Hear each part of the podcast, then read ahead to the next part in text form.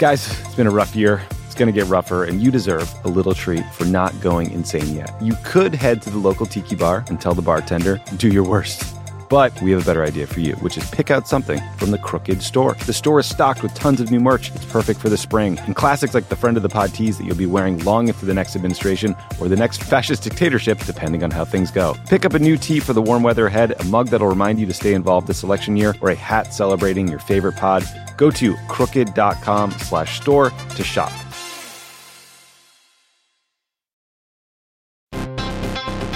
All right, people, we all know the stakes of the 2024 election are high, whether it's keeping the Senate, taking back the House, or stopping Republicans at the state level. If you're ready to make a real difference, sign up for Vote Save America's 2024 volunteer program. And just to make it interesting, we're pitting you against each other. Vote Save America will sort you onto a team, east or west, and you'll compete with a community of other volunteers to maximize your impact on the ground with opportunities tailored to you and the causes you care about. The team with the highest volunteering stats could secure the biggest prize of all, the continuation of American democracy. Head to votesaveamerica.com slash 2024 now and get ready to organize or else. This message has been paid for by Vote Save America. You can learn more at votesaveamerica.com, and this ad has not been authorized by any candidate or candidates committee.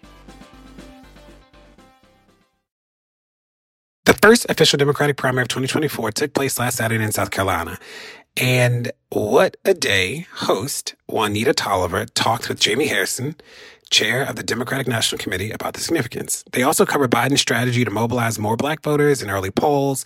Listen to this episode and more daily news only in the What a Day feed. Hey, this is DeRay, and welcome to Pod Save the People. In this episode, it is me, Kaya, De'Ara, and Miles talking about all the things black in the news and with regard to race, justice, and equity that you might not have heard of in the past week. And this is our first episode of Black History Month. We are talking about primaries, the election coming up, culture, and importantly, the return of the Blackest Book Club. We have collaborated with Reconstruction and Campaign Zero to curate a brand new reading list for you. And we talk about the books. We also talk about news. Uh, but with you, we're going to explore so many books and authors in the pod because we want to make sure that people know the things that we love to read. So today we talk about the prompt, looking at the state of our world, what book do you recommend to educate and inform black people? Check out our Blackest Book Club reading list at recon.today slash blackest book club. Let's go.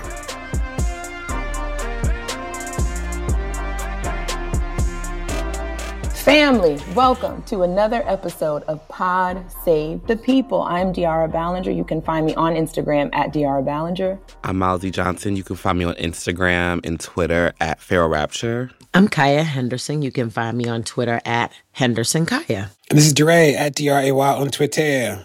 All right, y'all. You know we're doing election coverage, even if it's just just top lines. Um, so one of the things that I did want to spend some time on is that Joe Biden won his first official primary election in South Carolina. Um, turnout, though, wasn't great. It was, I think, it was twenty percent lower than it was in 2020. Um, obviously the primary looked a little bit different in 2020 it was a primary contest. I think most folks knew know that joe biden is going to be um, our nominee. Uh, so but just interesting and i think w- what also was interesting was all of the coverage of biden and and the vice president in south carolina. I feel like we had perhaps years of of this administration feeling a little bit absent when it comes to actual like engaging black folks in a meaningful way and where they are. Um, and and the lead up to this primary contest it seemed like biden and and and the vp were in south carolina quite a bit. So interesting though it, it's going to be interesting to see like what the polling looks like now post this contest and post you know biden and, and the vp spending so much time in south carolina um, something else that we were talking about before we got on was um, Trymaine Lee, um, who is a correspondent and an author and, and, a writer. A great deal of respect for Trymaine, but he is doing a series on MSNBC about Black men and voting um, and where Black men, straight Black men, seems, um, are, are, are leading. So I think that that was interesting. DeRay, you saw that, right? You know, what was interesting about it is that, um, you know, it reminds me of what happens when we haven't nailed the storytelling because, you know, some of the black men, the quote is literally, you know, under Biden, we're broke, under Trump, we have money, and da da da. And it's like, the pandemic funds that people got really have warped people's sense of what Trump did. Like, Trump did so much stuff that was ridiculous and wild. He didn't want to give people the funds that they did get. You know, like the Dems, anything that good happened in that moment politically, the Dems actually pushed through. And if you remember, I'll never forget there being the post office having a plan to mail every single person in the country masks and Trump saying no because he didn't want to make people nervous. I mean, there was so much that happened, but because people did get some money, again, that the Dems helped make happen, uh, people are crediting Trump with that. And I am, I think I've been surprised at how effective that messaging has been. You know, the real sign of the MSNBC interview being you know, not as helpful as it could have been, is that Fox is actually running it. So Fox is running those clips. They are promoting that in those conversations with black men. Uh, and the only solace is that there are other reports saying that people are wildly uh, blowing out of proportion how many black men will actually vote for Trump, not only because there are a lot of black men that don't vote at all, um, and that the media hype around it and the Republican hype around it is is just overblown. I think it's I think it's something to think about. I do think it's something to think about as far as black men and as in, in conservatism, and I think that um, you know there are certain people who are taking it seriously you know, the Republicans. and I think that um, no matter if the numbers are gouged or over exaggerated, I think to me, the numbers actually matter less than the branding does if that makes sense. I think the Republicans seeming like a safe space for Black men conversations, for conversations around um, Black fatherhood, conversations around um, things that matter to Black people, the, for for something for a for a group of people who uh, neo Nazis also identify with to also be be able to be rebranded as a place where black men are are centered or um or or or cared about that to me is is like a date like a, a weird and dangerous blurring of of cultural lines even if the numbers don't necessarily represent that come election day First of all, I think it's early, right? Um, it's too early to tell anything. But I do think that this storytelling and narrative piece is really important because if this continues to gain traction, like people will continue to believe it and it will become self fulfilling. And so, where is the counter narrative? Like, where are the black pastors who will come out and say, no, no, this is what our community is telling us, or where are black activists and black leaders? Where's the NAACP and the Urban League? Okay, maybe I'm asking rhetorical questions. I don't know. But where is the counter narrative? Um, there are lots of black men who are supporting Biden and the Democrats. There are lots of black people who understand that Trump is not for us. And one, like we need to figure out who are the most effective messengers and get that out. And y'all need to get your cousins. I mean, I like we all know people who are black men who are talking this talk about Trump. One of my younger cousins, her husband is a black man who is all trumped out. And, you know, nobody in the family wants to talk to him because he's so crazy. The truth of the matter is, we need to sit him in a chair and bombard him with the right message, right? And help him understand, boo, this is not what you want to do for real. And so I think there is a mega narrative, but I also feel like we have to win the hearts and minds of the people that we love. The people that we love are more inclined to listen to us than they are to listen to other folks. And so we got to get in here and get our brothers and our uncles and our nephews and help them understand what it is and what it ain't. And this, th- this makes me have a bigger question for you all that that's been in the back of my mind. Is is there a in 2024 I, I, I dare not say this in Black History Month in just like a couple of weeks out from Martin Luther King. So I know in the past there has been, but in 2024, is there like a are there Black men leaders or Black men that resonate with black men in the in the in, in a way that like uh, like anybody I can think of kind of feels stereotypical and feels like I'm about to, I'm about to name foot like a, a basketball player or a comedian or a rapper. But I'm thinking like, is there that kind of political person or even like a media person who who who can who can rally black who, men together. Who are the who are the black male political influencers? Oprah. Question, I'm right? even thinking like yeah, I'm thinking like Oprah's. I'm thinking like even Beyonce's. I know these are entertainers, but I'm thinking like it seems like black men. who men do black men that. listen to? Yeah, for real. I will say too. You know, this is a I swear I'm going to talk about Trump, but we're doing some advocacy around the DC crime bill, which is bad. It's called Secure DC. And we've done a lot of um, stuff on social media over the weekend.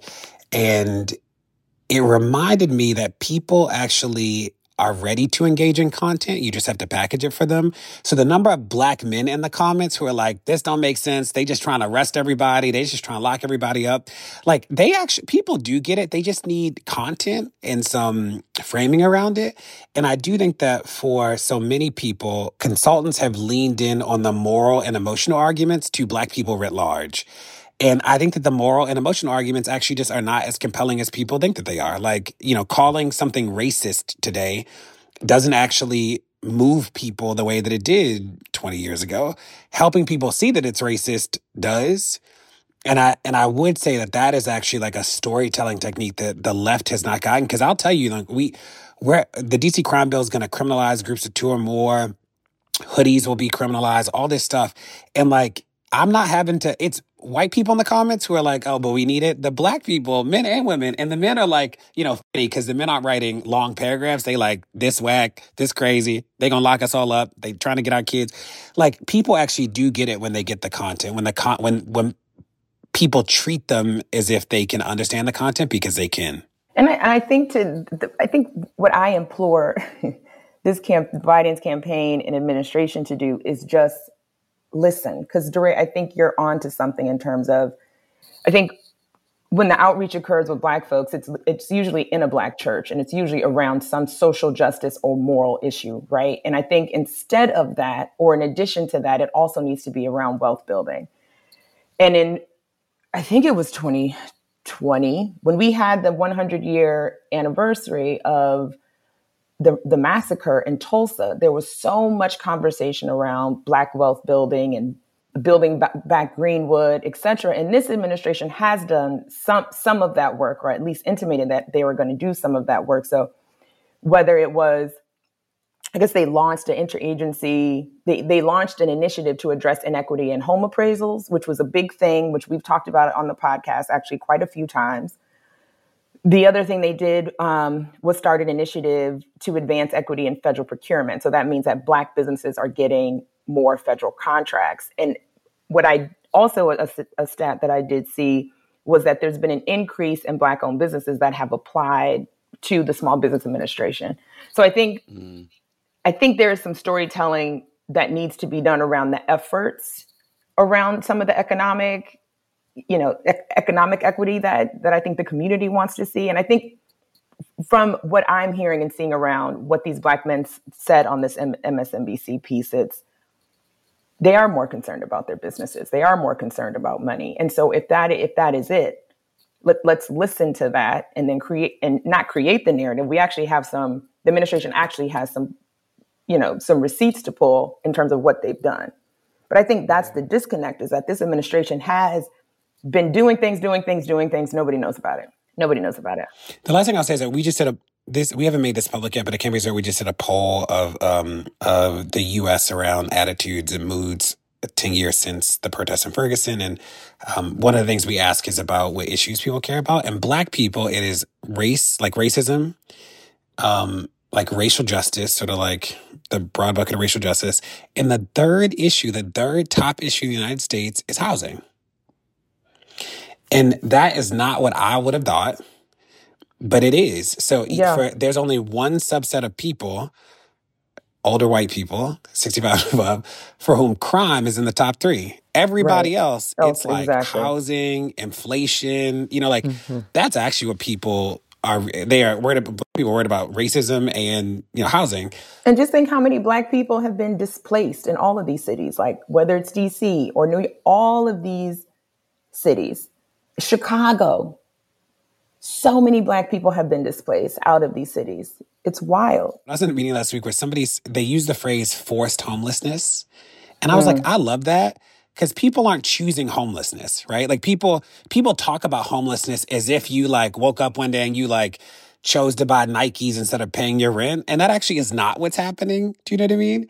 And when I heard her say forced homelessness, it I thought it was a better way to talk about the housing crisis than than people experiencing as if like you just made some really bad choice on Tuesday and therefore you are homeless. Mm-hmm. You're like, that's not what's happening to people. The one other political thing can we talk about because it's just so messy.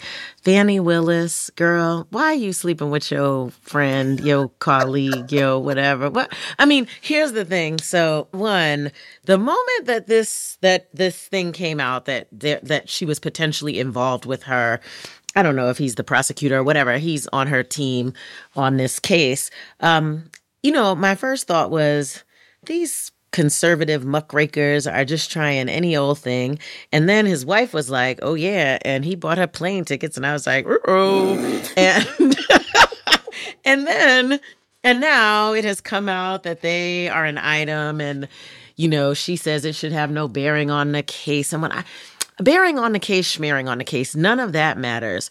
You are prosecuting one of the most important cases in the history of the United States, and you you want to be messy. You know what this is. You know what it is. You know what the people are going to do. You know how they're going to come after you. Why give them any grist for the mill? You couldn't find no other man in the universe except this man sitting next to you that you done hired to come and work on your thing. Oh Lord, today I, I love love. I want people to love whoever they want to love. And we got to be a little bit more strategic about these things, huh?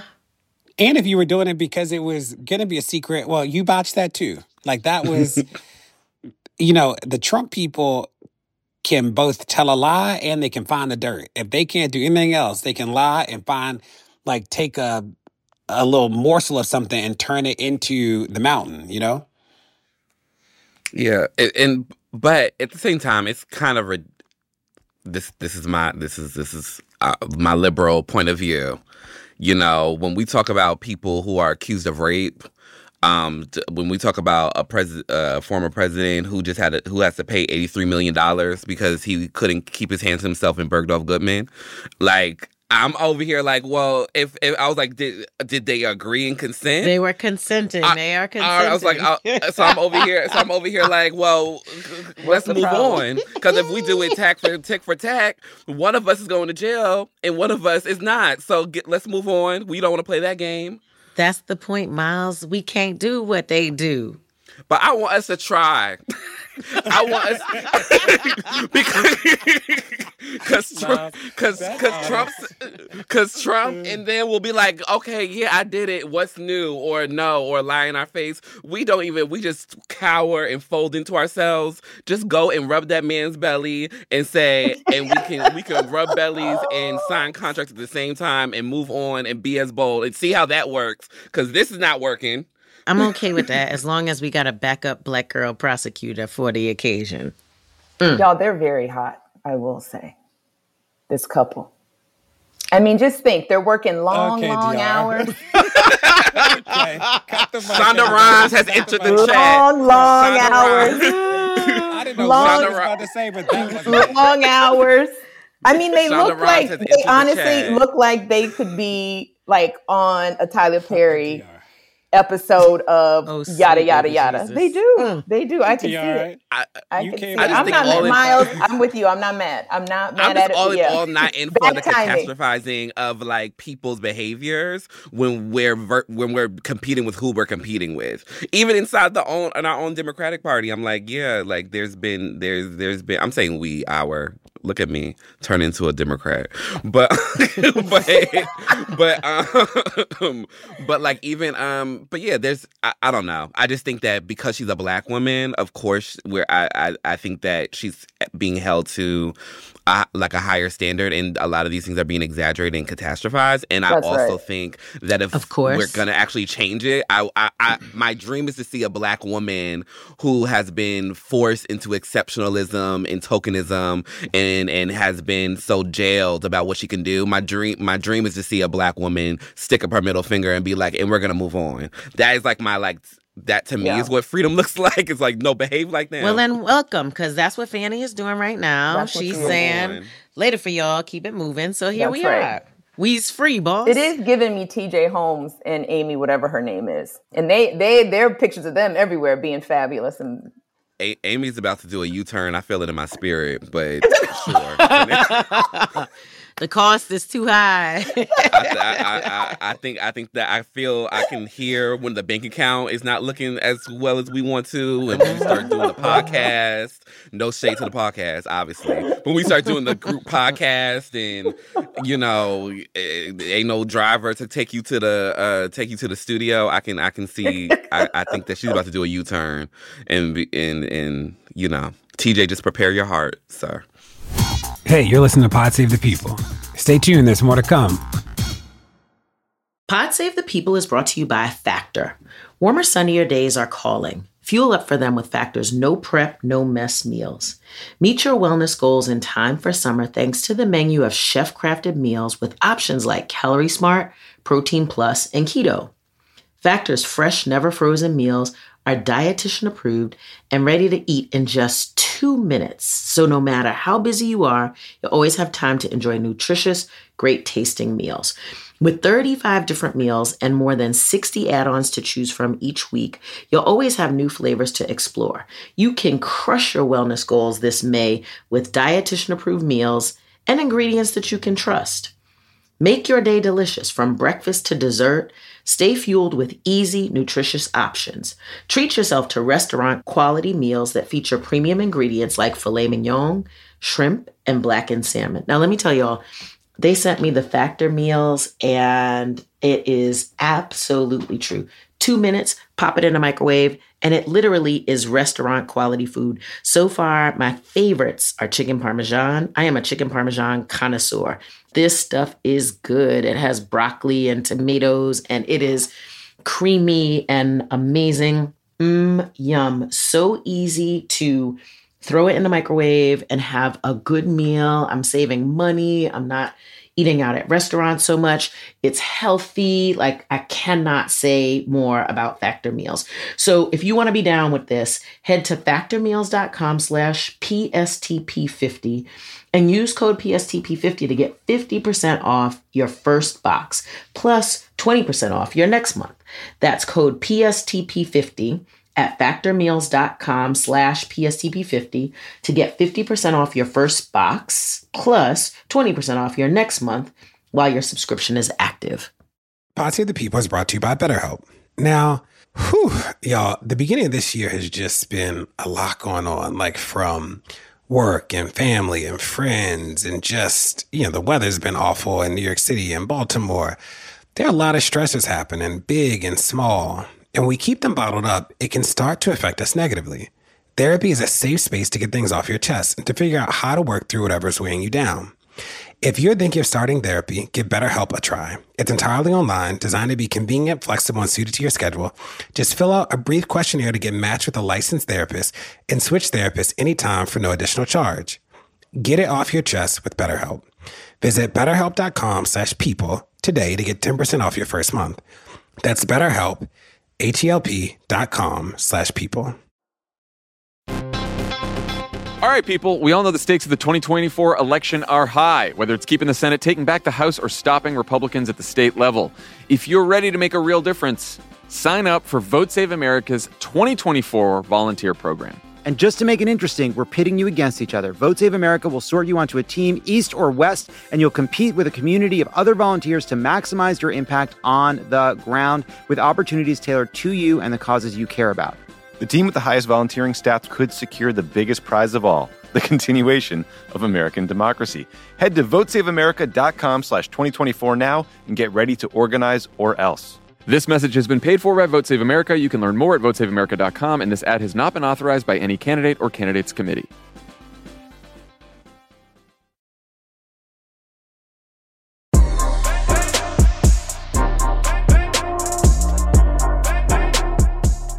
So, as the first episode of Black History Month, we are starting the 2024 version of the Blackest Book Club. And what that means is that we've all chosen some books around some certain topics. We're going to talk about them today. We will continue to talk about these books because we understand that the news that happens every week is important. But the other thing that's really important is actually uh, there's some incredible books that help us make sense of the world, help us make sense of our blackness and what it means to be in community. This is my favorite. This is one of my favorite things that we do on the pod because, first of all, it dispels the myth that black people don't read. Black people read a ton. And in order to be an informed and engaged black citizen of this world, you better read. Um, and I'm always so excited to learn what you all are reading. Like, we talk about news and we talk about all kinds of other stuff. Um, but I, this is, I always learn so much, not just about my books, but about the books that each of you are choosing. And so I'm super excited. Thanks for doing this again. This is amazing. And um, we partner with Reconstruction, which is my little organization, to also put out a young adult to put out a young adult reading list um, where we have recommendations for little readers, middle readers, older readers. So check us out. Um, check our socials. Check it all. We'll be running it all through the month of February. So, to start with uh, the very first a question I want to know looking at the state of our world, what book do you recommend to educate and inform Black people? I think we are educated and informed out.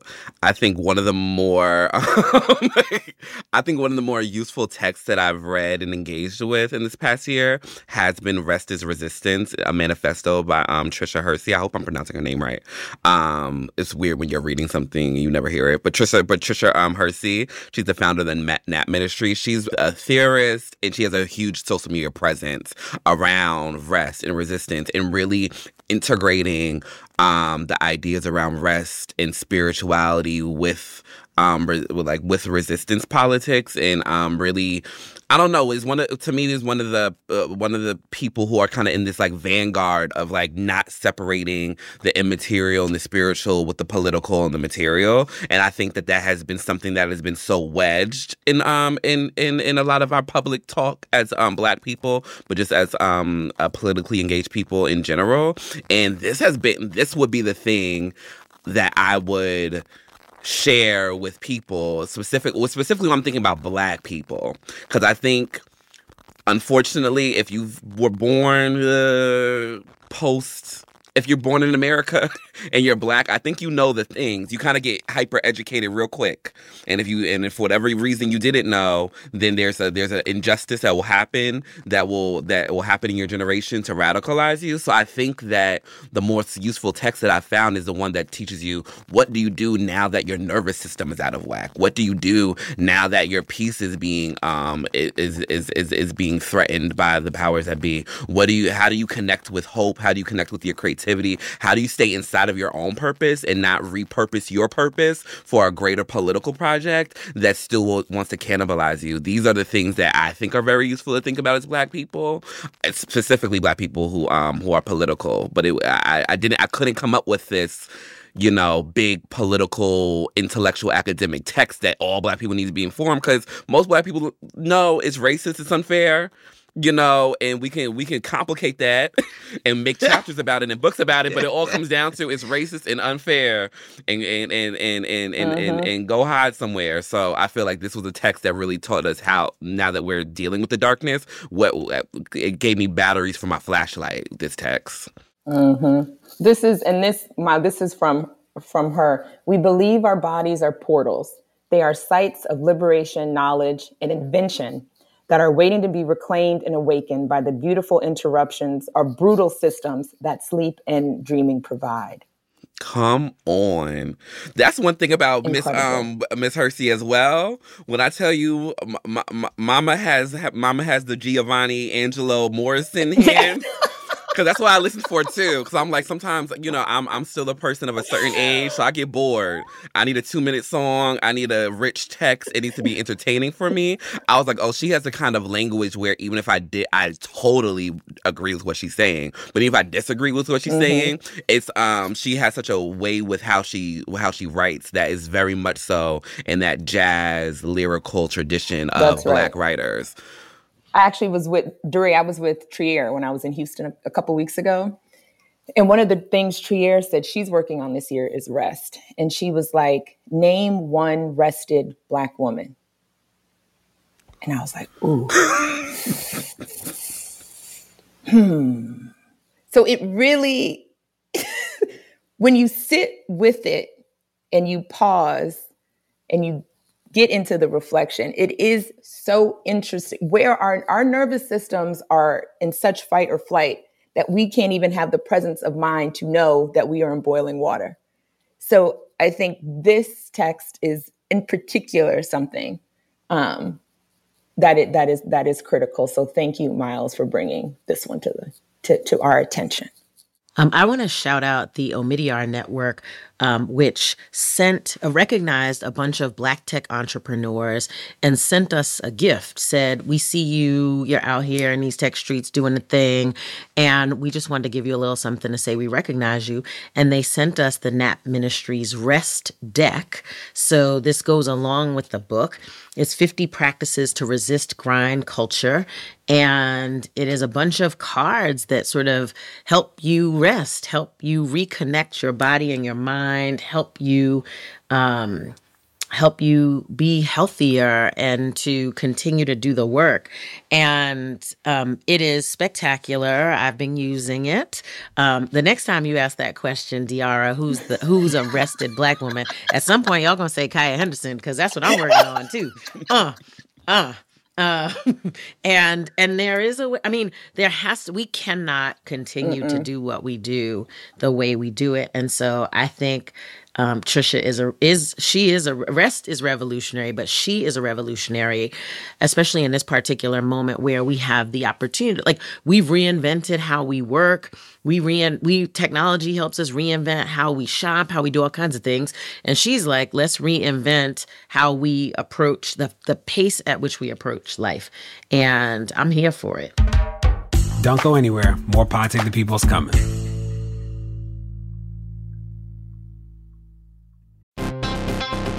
All right, people, we all know the stakes of the 2024 election are high, whether it's keeping the Senate, taking back the House, or stopping Republicans at the state level. If you're ready to make a real difference, sign up for Vote Save America's 2024 volunteer program. And just to make it interesting, we're pitting you against each other. Vote Save America will sort you onto a team, east or west, and you'll compete with a community of other volunteers to maximize your impact on the ground with opportunities tailored to you and the causes you care about. The team with the highest volunteering stats could secure the biggest prize of all, the continuation of American democracy. Head to votesaveamerica.com slash 2024 now and get ready to organize or else. This message has been paid for by Vote Save America. You can learn more at votesaveamerica.com, and this ad has not been authorized by any candidate or candidates committee.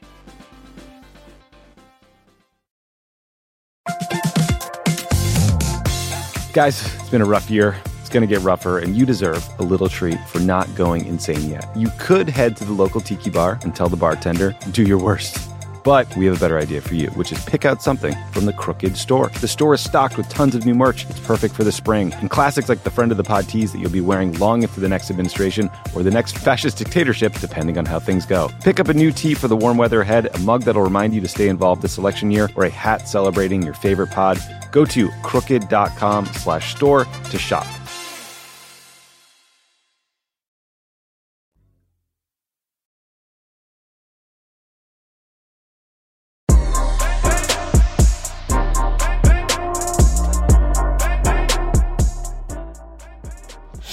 Um, so the book that I thought was the best way to educate and inform um, people, and a book that I loved this year was When Crack Was King, a people's history of a misunderstood era. We interviewed him on the pod. People really should read this book because uh, if you grew up in any city that is urban, majority black, a little bit of black people, especially during the 80s, 90s, crack just really swept through communities. I think my my own family is still dealing with the fallout from the addiction from that era. And what Donovan does so well is he just maps the history of what happened, who was involved, how it spread. It is a little uh, storytelling and history lesson all in one. and it actually is a complete story of what happened. So it doesn't just sort of go into one moment, it, it tells the arc of it. And when I think about how we got here, it is really important to just remember the impact that addiction had on our communities. I mean, just uh, there's no way that I can overstate just how how mon- monumental the impact of addiction has been in Black communities. And as you know, Black people are not growing cocaine in in their backyards. Um, and I didn't know this was a book I needed to read until I read it. My book that I um, that I chose for this question is Charles Blow's The Devil You Know.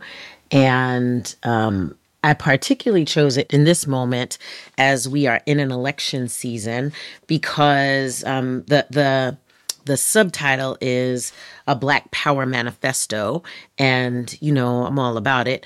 Um, but literally, it is a playbook for how we take back Black political power and effectively how we set ourselves up as a Black community to really control electoral politics in this country. And basically, what he says is the Great Migration has not worked for us. In fact, if you look at the cities where Black people do worse, it's in the cities that all of our family members, um, came to to escape the South. These are actually the worst places for us. And in fact, the South is a tremendous economic power in our country. And if we reverse migrated and went back to Southern states, he names about 12 or 15 Southern states. And he's like, listen, if Black people moved here en masse, you we literally would control the electoral politics in these states and if these states voted as a black bloc we could literally control all of the elections in this country. You know, that's my kind of stuff. I like that kind of stuff. And so, um, you know, he talks a lot about, you know, black cities. He talks about what we gave up in the Great Migration. We had economic power, we had land, we had social net capital, we had all kinds of things that we gave up to live in projects and tenements in Chicago and New York and whatever and he lays out a really clear like and reasonable proposition uh, for getting black political power back and i think um, I like I want I want my family to read this and talk about it at Thanksgiving because I'm like, yo, we need to move back to South Carolina where our people came from and get us some land and start doing the thing. Um, and I do, I mean, we are seeing some migration southward. Um, but he really calls the question, and I just I think it is worth considering um, when we think about, you know, we're arguing about voting and what black men think about Trump and da da da. The real game is how do we reamass black political power? And Charles Blow's is an easy read and it's a very interesting read. And so that's my recommendation.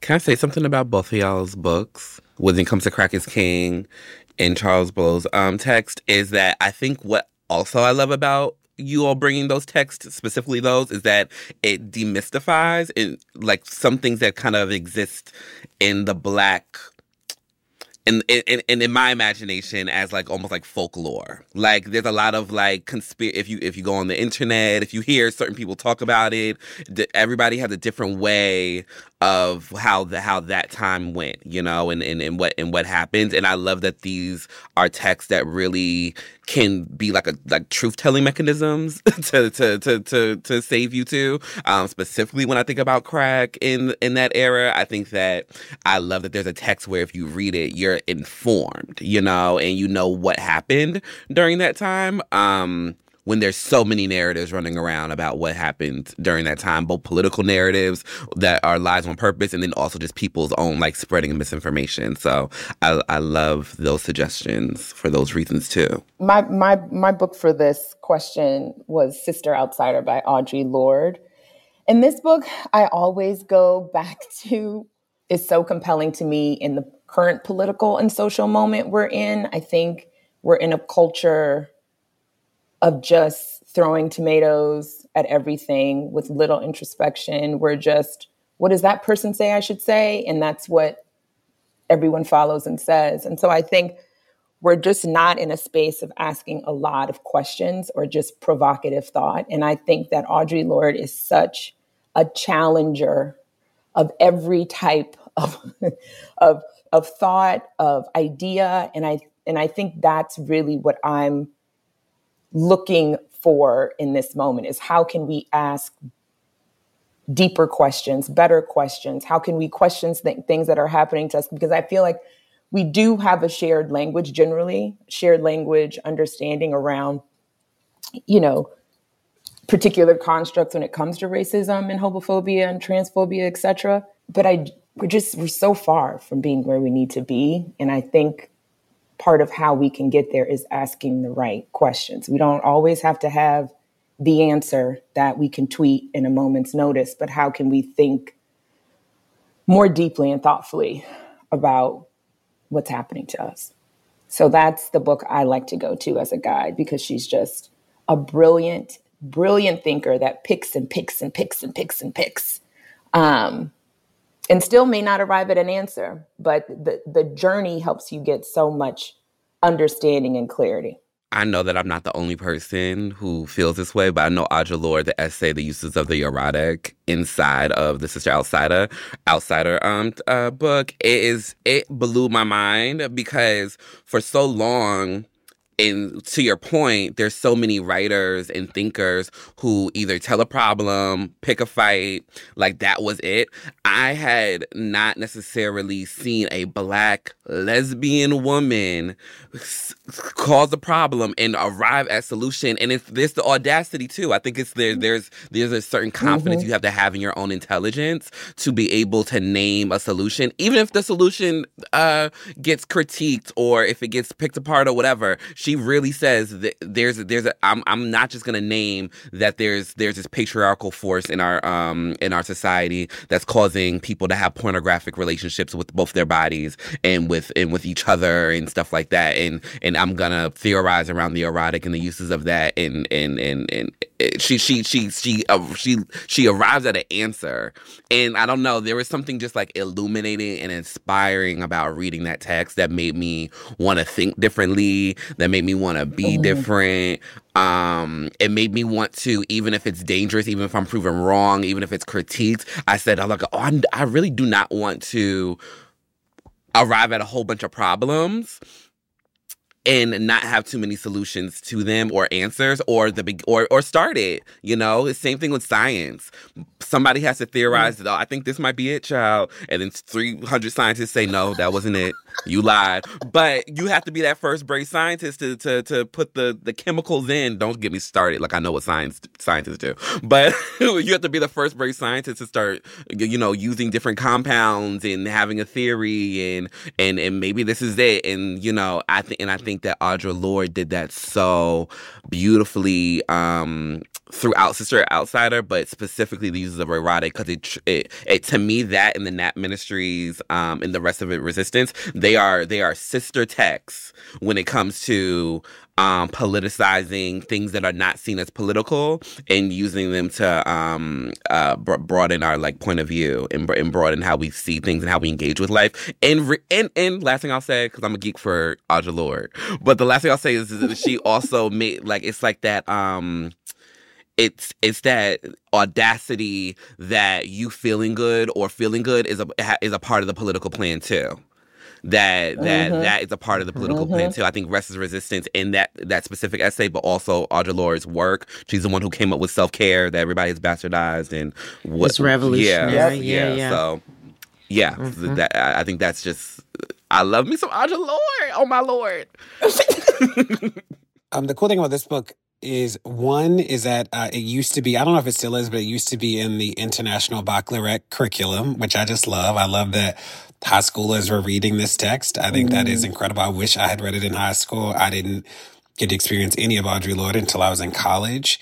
Uh, but the essay that I that really changed my life and made me think about how I thought about utility was the transformation of silence into lang- into language and action, which begins um, I've come to believe over and over again that what is most important to me must be spoken, made verbal, and shared, even at the risk of having it bruised or misunderstood. That the speaking profits me beyond any other effect. I'd always been like, well, what is it? Why, why do we need to say the thing if we already know the thing? And, you know, what does it mean to tell people things that they already like?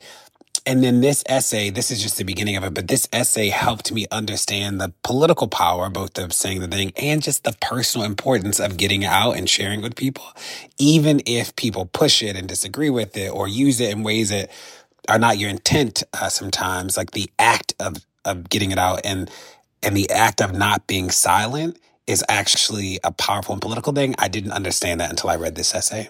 It's so interesting. I feel like last year um, during the Blackest Book Club, I Myles brought All About Love by Bell Hooks. Mm. And I mm. was like, you know what? I'm going to read that. And I feel like this is the thing that I'm like, you know what? I got to read this. Um, I, I read it a zillion years ago and I can't remember what I had for lunch, but I remember it making me think a lot about what being a Black woman means, right? And as we think about where we are in this country and who we are and how Black women are treated, I I want my leadership and my, you know, narrative to be tied to my black femininity. Like I I don't want to like you know there are people who are like I'm not a great black leader, I'm just a great leader. No, no.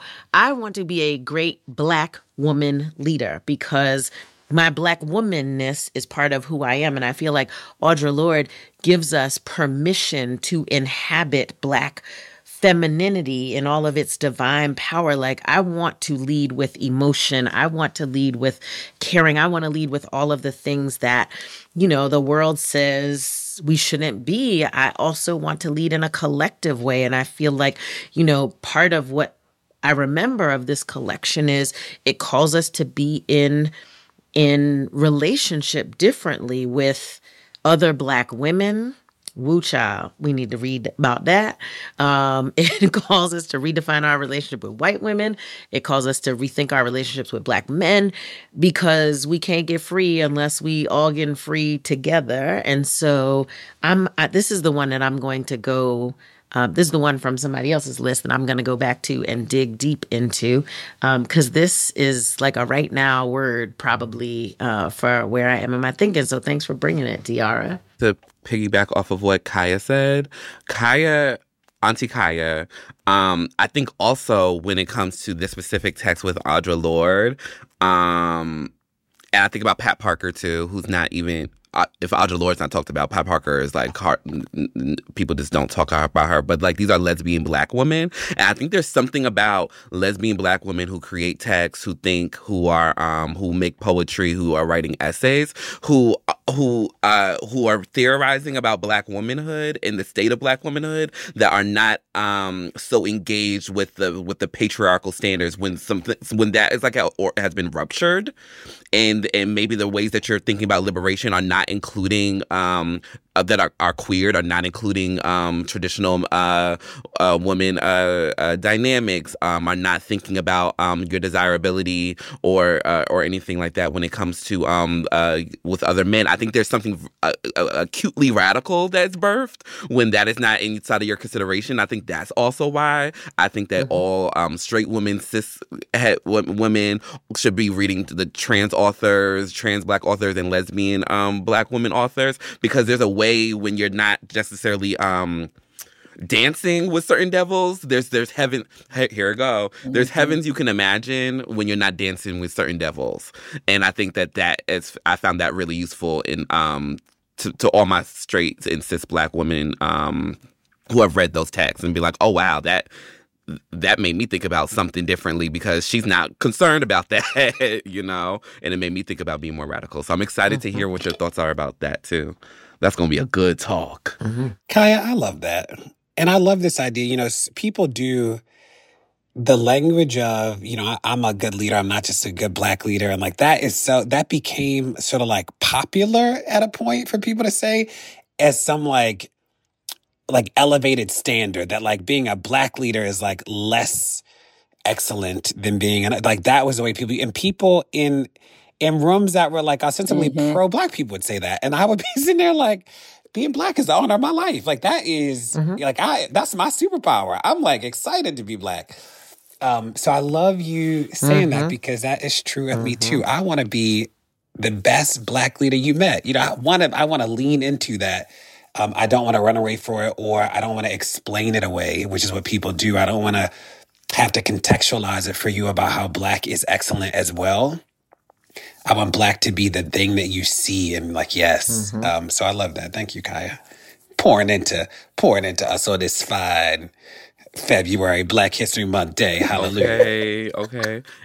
Okay, because it's such an intellectual relic from like segregation, right?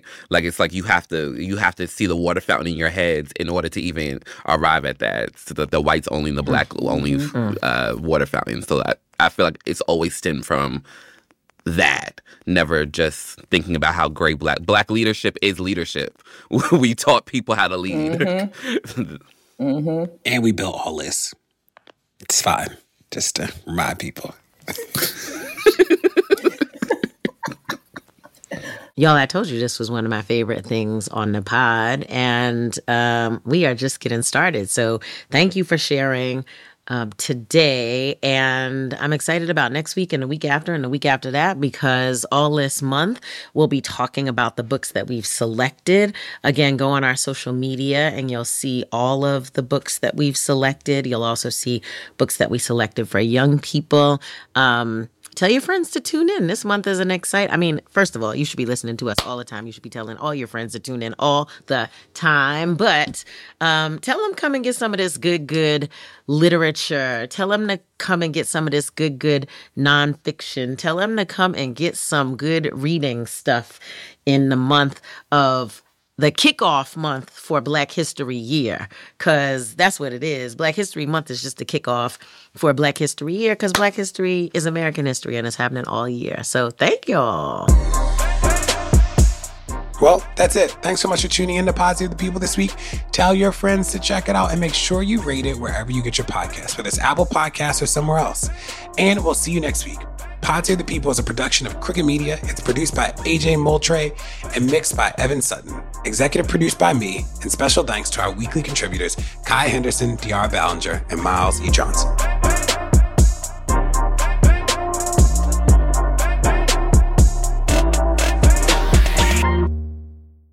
Mothers and children, doctors and nurses, nuns and sex workers all leading to a woman who literally helped change the definition of AIDS.